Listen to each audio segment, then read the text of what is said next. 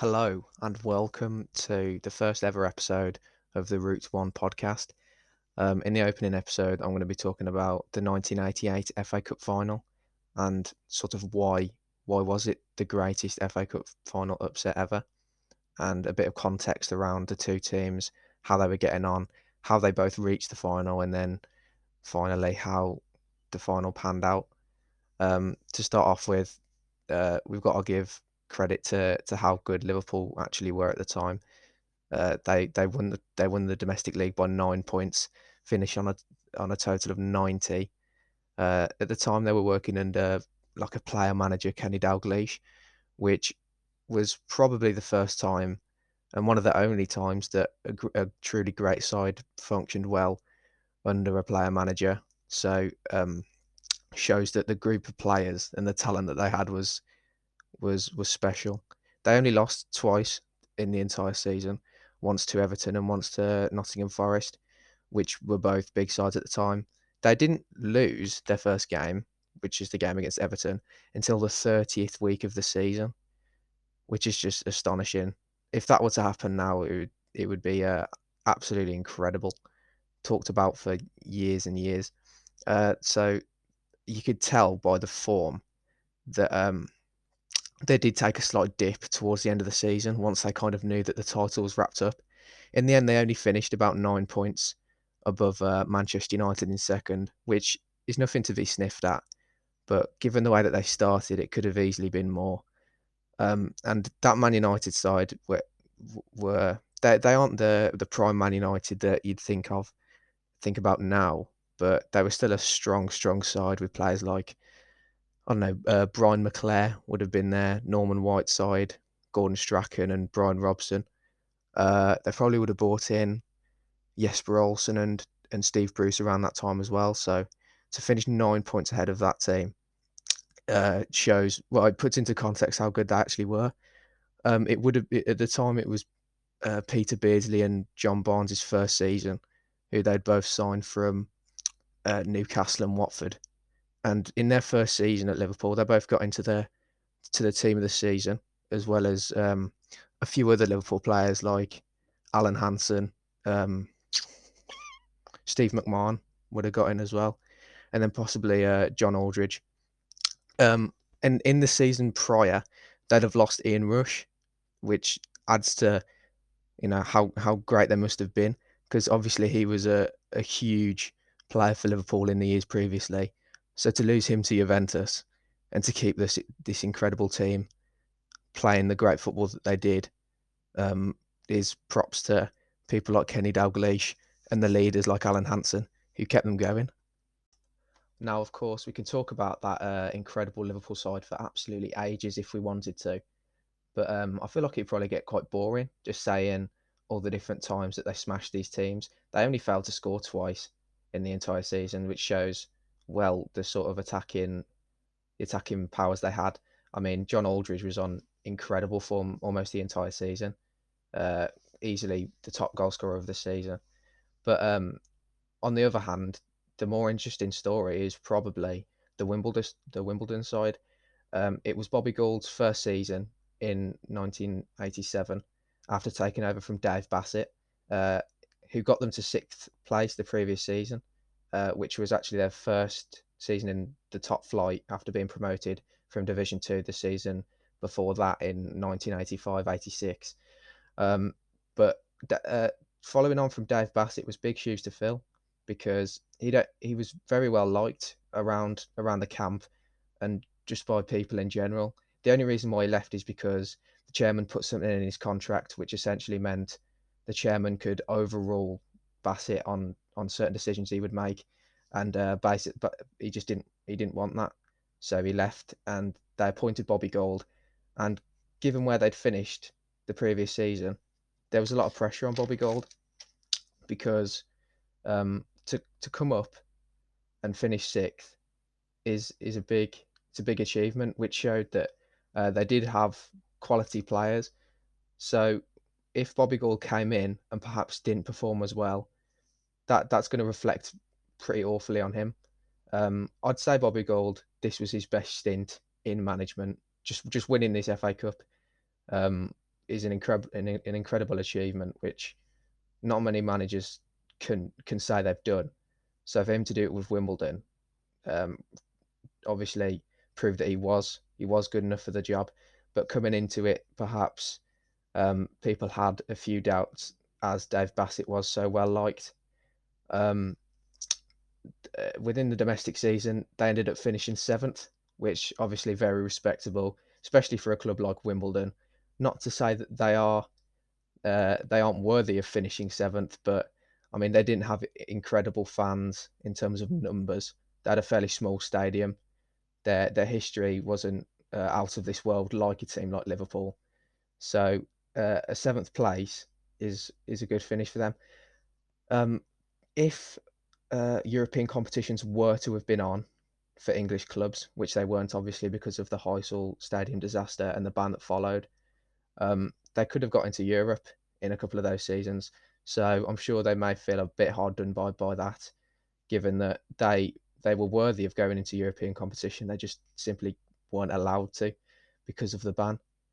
Um, now we're going to look at some of the players that they had inside the squad and why they were labelled the crazy gang because there are certainly some interesting characters and um, how they all came together is pretty interesting and how they worked uh, together to eventually win an FA Cup, the most prestigious com- cup competition domestically in the entire world.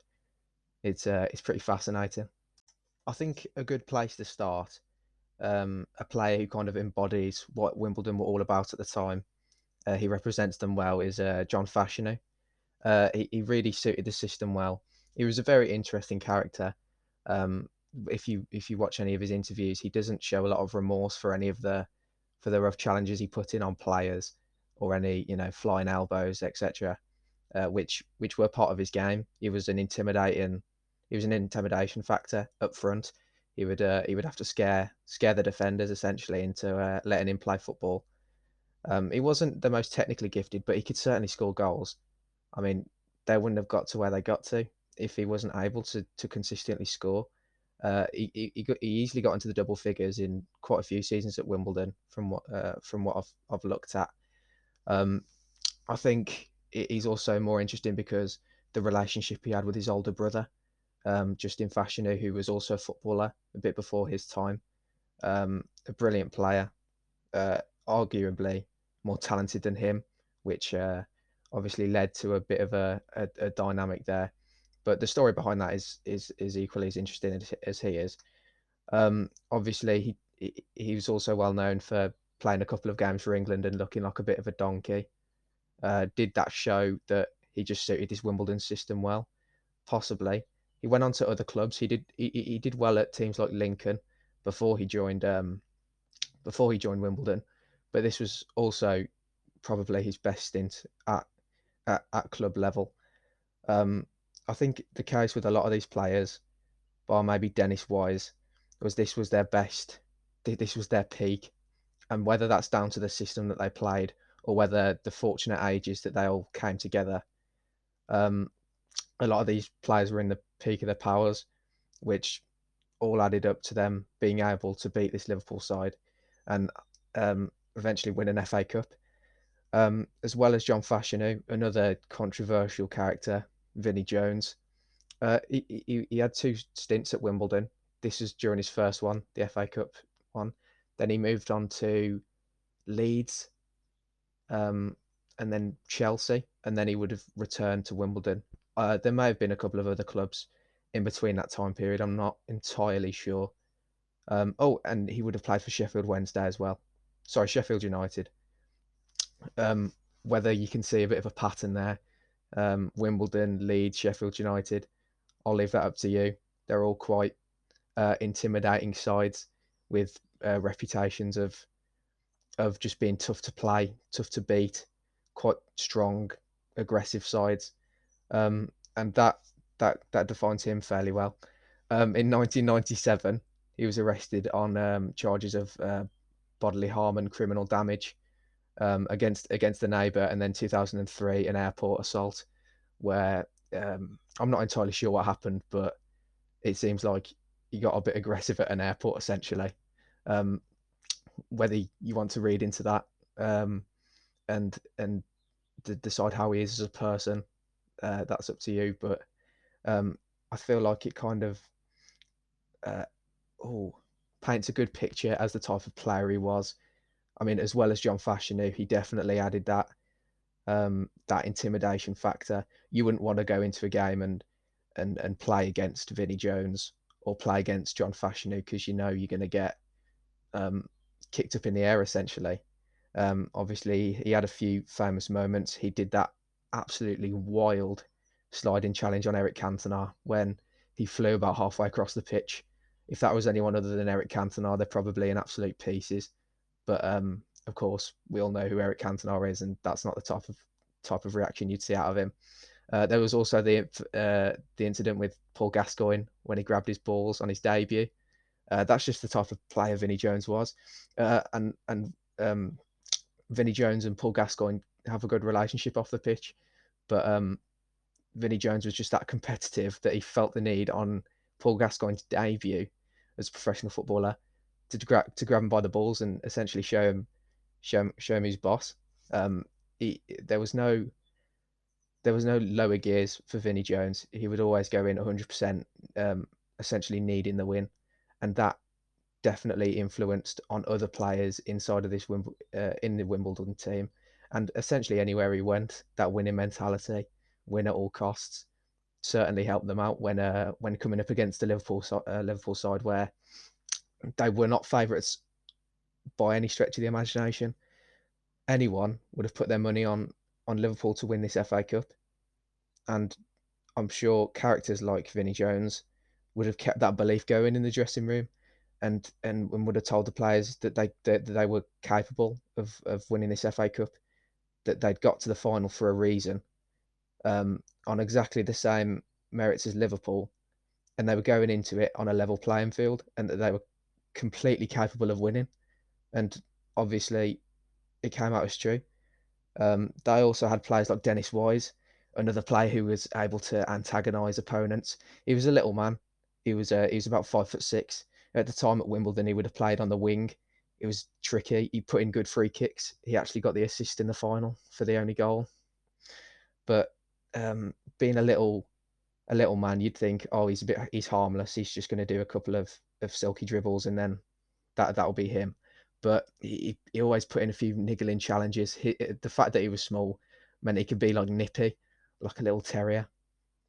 Uh, certainly got under got on got on the nerves of opponents, and um, and then Lawrie Sanchez, Mick Harford, uh, players like that, all add to the to the crazy gang dynamic, which made them extremely difficult to play. Now, hopefully, those uh, those two overviews have given you a good picture as to what the two sides were like at the time and the reputations they had, and um, I guess how how everyone as football fans would think of them. Um, now I'm going to go into the cup runs that got them to the final, um, and then you can decide, you know, whether whether one whether one run was easier than the other. Why perhaps Liverpool were favoured. Obviously, they had the far better side, but would the run suggest that to the final?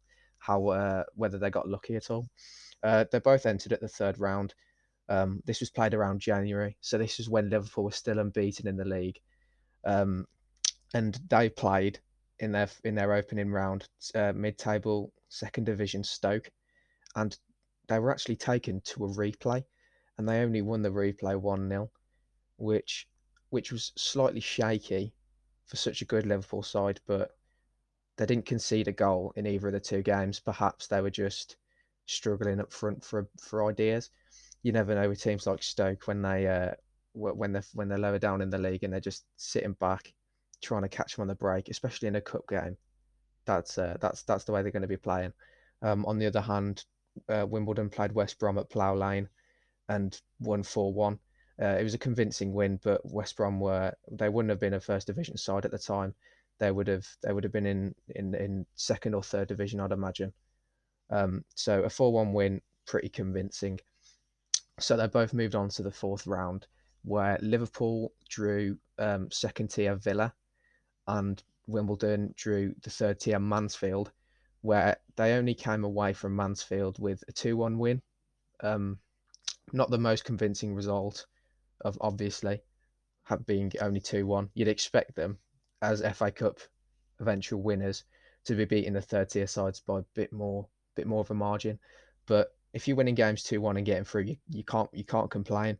Uh, I couldn't find any footage of the match, so I, I can't comment on whether that was a late consolation or whether it was as tight as the sorts the scoreline may suggest. I'm not too sure, but at the end of the day, they got through and they got the result. Uh, Liverpool as well got a got a result against second tier Villa, a two 0 win.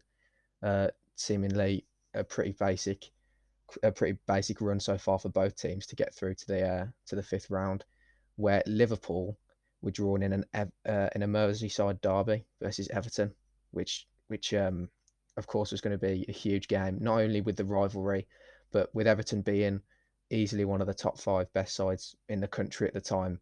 That that was also that was going to be a huge game, as well as Wimbledon, who uh, who drew Newcastle. They would have been a top half first division team at, at, at the time as well. They had just lost Peter Beardsley, who was um, the main focus of of their side, but they would have at the time, I believe, had Paul Gascoigne. I'm not entirely sure on that one. But either way, it, it, it's it's another difficult draw for Wimbledon. So this fifth round looks looks pretty interesting for both teams. Um, in the Liverpool game, it was it was a fairly, as you'd expect, it was a fairly tight one. Um, but at the end, Liverpool pulled through with a one 0 win. Uh, John's John Barnes played uh, one of his uh, classic crosses in from the left hand side, and Ray Houghton just put a header into the into the top left, which sent them through to the quarterfinals. Um, obviously, that that's the first um, result where you think okay, Liverpool are, are seriously going to be going for the cup as well as the league. Because at this point, obviously, the double was still on and was looking very promising at this point. Um, and then Wimbledon came away from the Newcastle tie with a with a solid three one win. Doesn't look like they were tested too much by by Newcastle, to be honest, which is a shock because they're they're quite a problematic side, especially at the time. But I mean, Wimbledon clearly did very well to come away with a 3 1 win. And perhaps at this point, when, when Wimbledon have reached the quarterfinals without any real troubles, you're thinking maybe maybe they can get quite far in this competition. Now, of course, in the quarterfinal, where things are starting to, to heat up a bit, you're starting to see how the how the tournament's going to shape out. You can almost predict the semi-final draws um, in a way. Liverpool were drawn in the quarter-final against second tier Manchester City. So, uh, arguably quite a lucky draw. Obviously, no game in the FA Cup is going to be an easy one, but it turns out that Liverpool did run away pretty convincing winners with a 4 0 win um, with four different scorers uh, a Peter Beardsley pen- penalty, as well as uh, Ray Houghton, Johnston, and, and, and John Barnes scoring the fourth. So that put them fairly comfortably into the semi finals, bar the Everton result which was always going to be a tough a tough draw.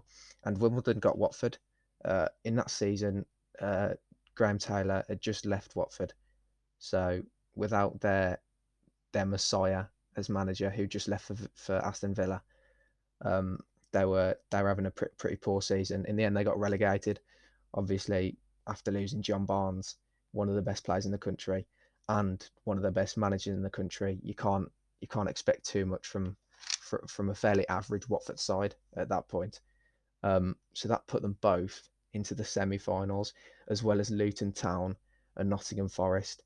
Um, whoever was to draw Nottingham Forest would be seen as getting the more difficult draw, seeing as um, Nottingham Forest was still an extremely strong side under under Brian Clough, one of the best managers English football has ever seen, really. And um, a Luton, a Luton team who were quite a classic cup team, really. They were in the first division and they had a good side. Uh, certainly capable of putting even teams like Liverpool under pressure, um, giving them a really, really strong game, which eventually they did when they drew Wimbledon. Um, it was played at White Hart Lane, obviously on neutral ground. But this uh, this semi final was shaping up to be quite an interesting one. You know, two fairly similar sized clubs doing similarly well in the table, um, arguably overachieve, overachieving a bit given the stature of the club. They aren't as big as teams like Liverpool, Nottingham Forest, Everton, Tottenham, uh, teams like that. So for either team to reach the FA Cup final would be absolutely massive for them. So there was a lot of pressure on the game, um, and uh, all fans just just watching for pure entertainment, uh, rooting for either team really, because to, to to see teams like this go on to an FA Cup final, that's that's what you want to be seeing in, in a competition like this, where essentially anything can happen. Um, it was a good game. Uh, Luton took the lead um, with a, a, a, goal from Harford, which was from a a, a ball booted long, and uh, the the striker just got a quick flick on ahead of the Wimbledon defender, and that slotted uh, Harford through on goal where he just he, he calmly finished and put put Luton one 0 up. Um, John Fashanu wasn't on top form in the game. He missed a few chances, um, so made it a bit more difficult for Wimbledon than it possibly needed to be. But um, he, he scored he scored the equalising penalty, which was one off a corner where the keeper just misjudged it a bit, went to claim the ball and and ended up taking out the legs of uh, out of uh, of the win the Wimbledon player, winning them the penalty. Um, so at that stage it was uh, it was one one, and the game was was fairly open, and um, the ball was put in from the right um, into the Luton into the Luton penalty area, and um, Dennis Wise just got a tiny little touch on it from the left, making a little darting run, which which he tended to do quite a lot, sneaking in at the back post, and he just taps it on, uh, taps it into the goal to make it two one, and uh, obviously giving Wimbledon the lead, which they held out and uh, and got to the FA Cup final with. And then on the other hand, we have the other semi final between Liverpool and Forest. Uh, this one played at Hillsborough. Um, obviously, Liverpool coming into it being the slight favourites given where they are in the league and the players that they have. And um, they went into the game doing their usual thing, vintage Liverpool performance, really. Um, John Barnes causing all sorts of problems down the left hand side. Uh, within 13 minutes, wins wins a penalty for Liverpool, which John Aldridge does what you'd expect and, and, and puts it in the right hand corner, scoring and putting them 1 0 ahead, and definitely in the driving seat if they weren't already, given the football they play. And um, Forest managed to hold on um, keep it to one 0 until the, the until the second half because um, Steve Sutton made some very impressive saves within the first half. From um, there was there was a there was a chance from Spackman which could easily easily have been a goal, but he made a brilliant save. Same from Peter Beardsley, who had a shot from around 18 yards, and it was flying right into the top left hand corner, but uh, Sutton managed to just, just get a hand to it and tip it wide uh, which was a brilliant save. But um, in in the second half, Liverpool came straight out the gates yet again, and um, John Barnes making the trademark run down the left hand side, cross it into uh, to John Aldridge, where he just gets a beautiful, beautiful volley onto it, smashing it into the top left hand corner. Nothing the keeper can do, nothing that the defenders can really do, given uh, John Barnes' pace and just the the the runs from from John Aldridge, which you can't really you can't track in in a scenario like that. So um, at that point, it's two 0 to Liverpool, and not not many teams can can turn that around. Um, Forest probably still thought they had a chance, but um, you you definitely put your money on Liverpool keeping keeping uh, ahead for the rest of the game, which eventually they did, despite a, a, a late Nigel Clough consolation goal. Um, he had a few chances within the game, but only managed to convert the one. So the game finished uh, 2 1, which meant the final was going to be between the Crazy Gang and the Culture Club, uh, leading to the to the to the phrase from John Motson, which he, uh, he he famously said at the end of the game once uh, Wimbledon came out came out on top. Um, I hope that's given a good summary of how each team got to the final. And um, now we're going to look at the actual final, how that how that played out, and um, whether Wimbledon were the worthy winners. So after those two entertaining semi-finals, the stage was set for the uh, for one of the greatest FA Cup finals we'll we'll ever see, probably. Um, there was definitely a sense of opti- uh, optimism around it um, inside of the stadium, fans in general, uh, fans of either side uh, felt that not much could go wrong. Um, Liverpool had already won the domestic league very comfortably and um, sh- showed themselves uh, well to pretty much everyone. Um, so to lose to a team like Wimbledon, whilst obviously it's not a nice feeling to lose an FA Cup final, it's it wouldn't have been the end of the world because um, it would be a brilliant story um, for Wimbledon to go on and win their first ever FA Cup final. Um, and then obviously for the Wimbledon fans, uh, the possibility of winning is just would have been out of this world. But at the same time, they'd still achieved a hell of a lot by getting to that stage in the in the competition.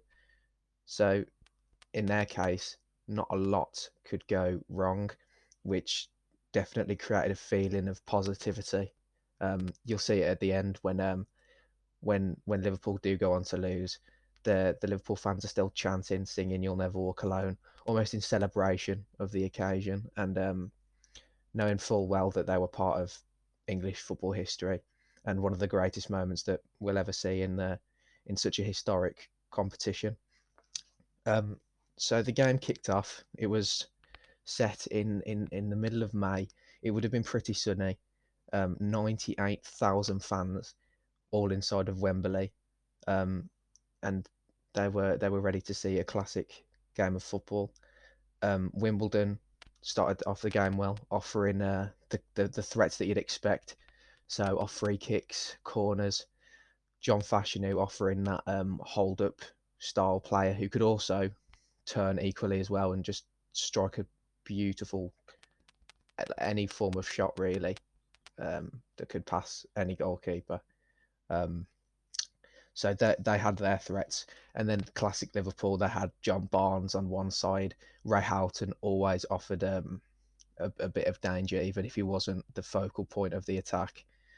Um, and that was seen in, in the first opportunity of the game, really, where Peter Beardsley um, drove the ball forward and played it out wide to Ray Houghton, who took it f- towards the byline and then did a, a sneaky cutback in between uh, in between the defender's legs and uh, Aldridge, Aldridge had uh, a fairly tame shot along the floor, but um, it certainly caused problems as um, uh, Wimbledon goalkeeper saved it, but it uh, it went a bit up in the air. John Barnes looked like he could have followed it up, tapped it in, but then they made like a goal line scrap clearance. The ball was flying in the air. Uh, no one could really tell what was going on, especially from the stands, until uh, Vinnie Jones just gave it a massive boot into Rosette. But um, that was that was always a sign that uh, Liverpool were always going to be dangerous. The the threat was never ever going to leave, even if um, well, no matter the circumstances, really, Liverpool were always going to be um, capable of scoring the next goal. But um, with with that opportunity, I think Wimbledon realised that they needed to they needed to really go for it, take the chances. And um, in the thirtieth, thirty seventh minute, um, there was a free kick on the on the left hand side, and Dennis Wise stood up to took it to take it. Sorry, um, he was a an extremely good whipper of a cross. Um, he was involved in something ridiculous like seventy five percent of Wimbledon's goals the entire season. Um, obviously, some of them he'd have scored, but uh, his his crossing and set piece ability was perfect for the Wimbledon team because obviously with a target man like John Fashanu and then players like Lawrie Sanchez the eventual scorer of the winner in this game. Um, a good crosser like him was exactly what they needed. And um, in this position, in the 37th minute, the game was fairly open. So a goal, the, the, the, team to nick the first goal would have been put in an extremely good position where they would have control of the game. And uh, that's what Wimbledon ended up getting. Uh, Lawrie Sanchez just beat all Liverpool heads to the ball and flicked it onto the far post, and keeper didn't really stand much of a chance. It was a brilliant header, really really powerful, and um, put Wimbledon fairly deservedly into the lead.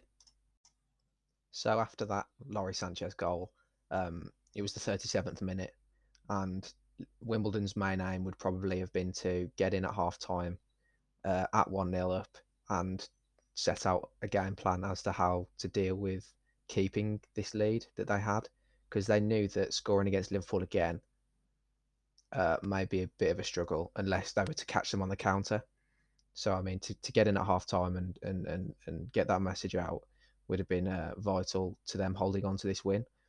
Uh, eventually, they did get in at half time at 1 0, but not without uh, a little bit of a dodgy moment where um, Alan Hansen played a brilliant 1 2 with, I can't remember who it was, but um, he made an odd run for him, being a centre back who was almost always in his own half, to um, to playing a, little one-two and running in behind the defence. He got onto the ball and had a he was clean through essentially a one-on-one with uh, Dave Beasant, and I'd back any other Liverpool player to score in that scenario, but Alan Hansen just he he lacked the the composure and just the natural finishing ability to get it past him in that scenario.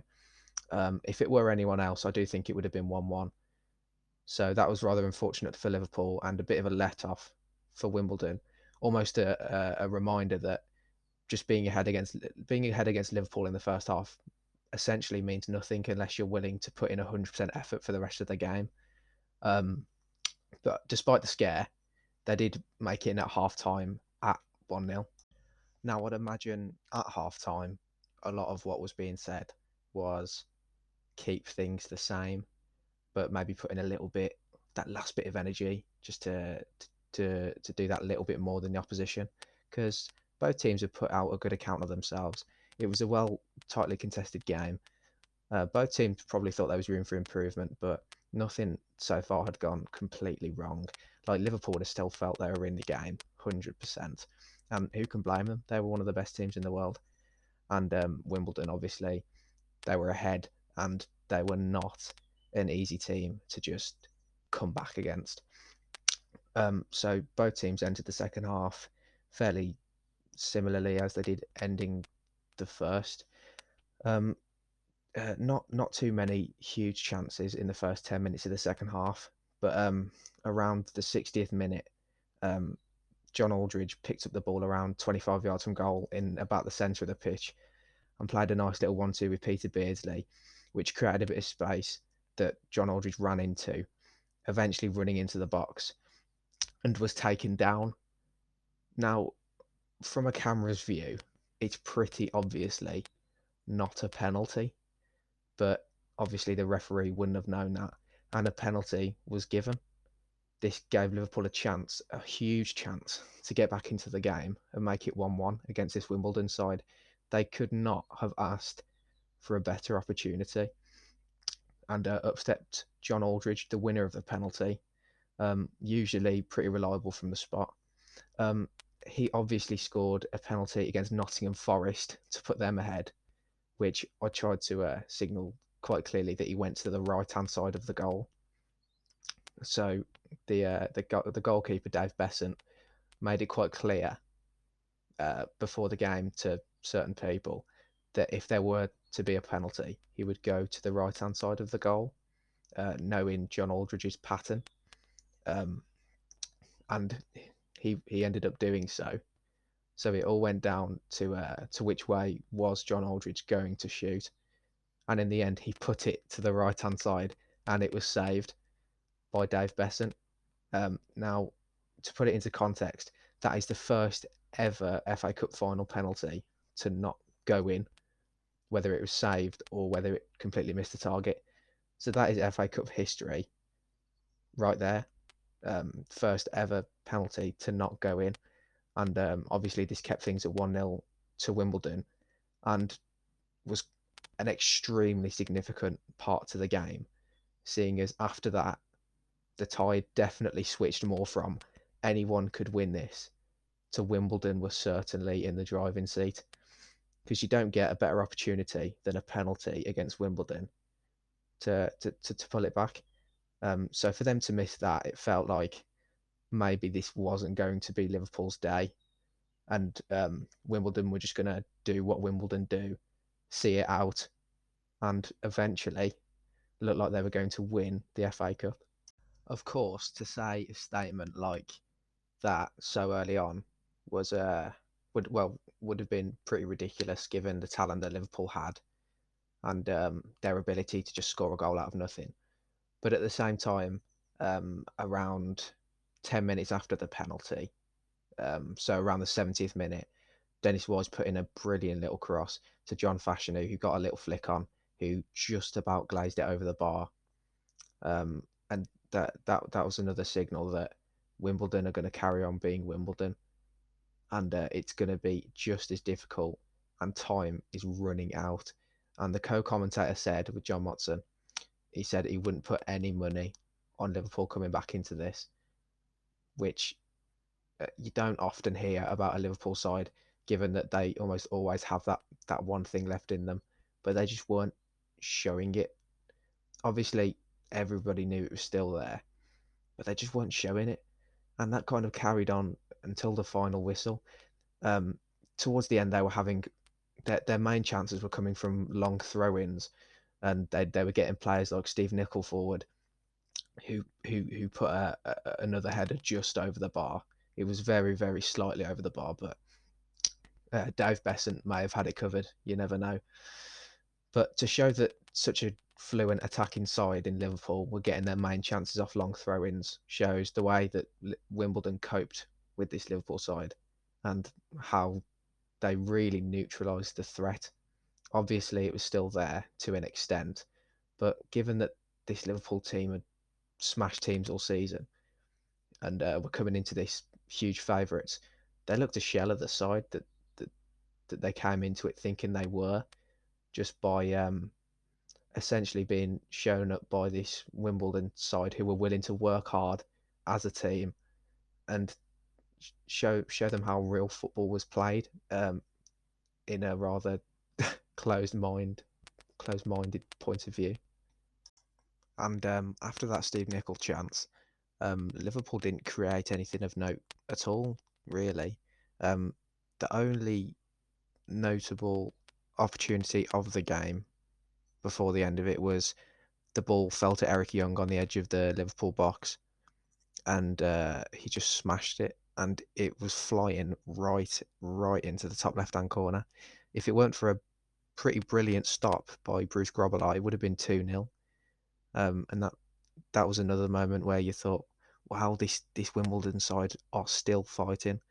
They they really are deserving of this FA Cup trophy if they are to hold out which uh, which they eventually did. The final whistle was blown, and one of the greatest underdog um, FA Cup upsets uh, uh, had just happened. Wimbledon had just won the FA Cup final for the first time ever against one of the best teams in the world at the time. Um, and that's only credit to every single player in the side. Um, there was there wasn't really an element of luck in it at all. It was just Wimbledon fought till the last very second of pretty much every game they played in that season, and they got an FA Cup trophy out of it, which was completely deserved. Um, the final whistle was greatly celebrated by everyone. To be honest, neutrals, obviously Wimbledon fans, and even like I mentioned earlier, the Liverpool fans were still chanting "You'll never walk alone." Um, in not not necessarily in celebration, but um, with respect to this this Wimbledon team who'd shocked pretty much everyone and won an FA Cup. And um, the the end of the game was was signalled by a John Motson quote, which sticks in the mind of anyone watching, and it was um, the crazy gang have beaten the culture club, which um, well sums up um, essentially everything about this final, the expectations of it, um, how they went on to prove everyone wrong, maybe the unorthodox style of play um, that eventually would help them with uh with, with winning such a huge huge trophy. Um, nowadays, football fans might not understand how big the FA Cup truly is. It is the biggest domestic cup competition in Europe fairly comfortably. And for Wimbledon to win it meant the world to their their their club, their players, the fan base, anything, anyone involved. Ask them, and it'll probably be their greatest achievement. Now, I truly hope that I've done justice to that um, story essentially because it is such an incredible um, set of events which led to one of the greatest achievements in English sporting history. Um, I, I'd imagine that uh, there are going to be people out there who, rem- who who were there, who remember it, who would be able to articulate it better than me. But I do feel passionately about stories like this, so I hope that if you have managed to make it uh, this far into the episode, which I hugely appreciate, by the way, um, it it means a lot to me that you're you, that you're willing to listen to me, whether it's to hear about this for the first time, to educate yourself on it more, or whether you just um, I don't know want to want to look back and admire what football used to be like, like I do when I research these things. It it, it makes me extremely interested, and uh, I'd love to do it more. If uh, if people do listen into these and take something away from them, oh, that that would mean absolutely everything because it would give me more motivation to go out and do more research and do more podcasts like this.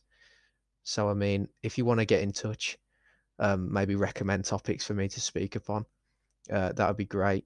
Uh, I've I've set up an Instagram account for the podcast. Um, the the at is in the the podcast uh, bio type thing, the description basically. So if you'd like to recommend something to me, um, please, please do and message me over there. Um, and overall, I think I've covered everything. Uh, if again, if you've made it this far, I hugely appreciate it. It means the world to me. Um, and I hope to do something similar to this again thank you for listening, and um, hope you enjoyed.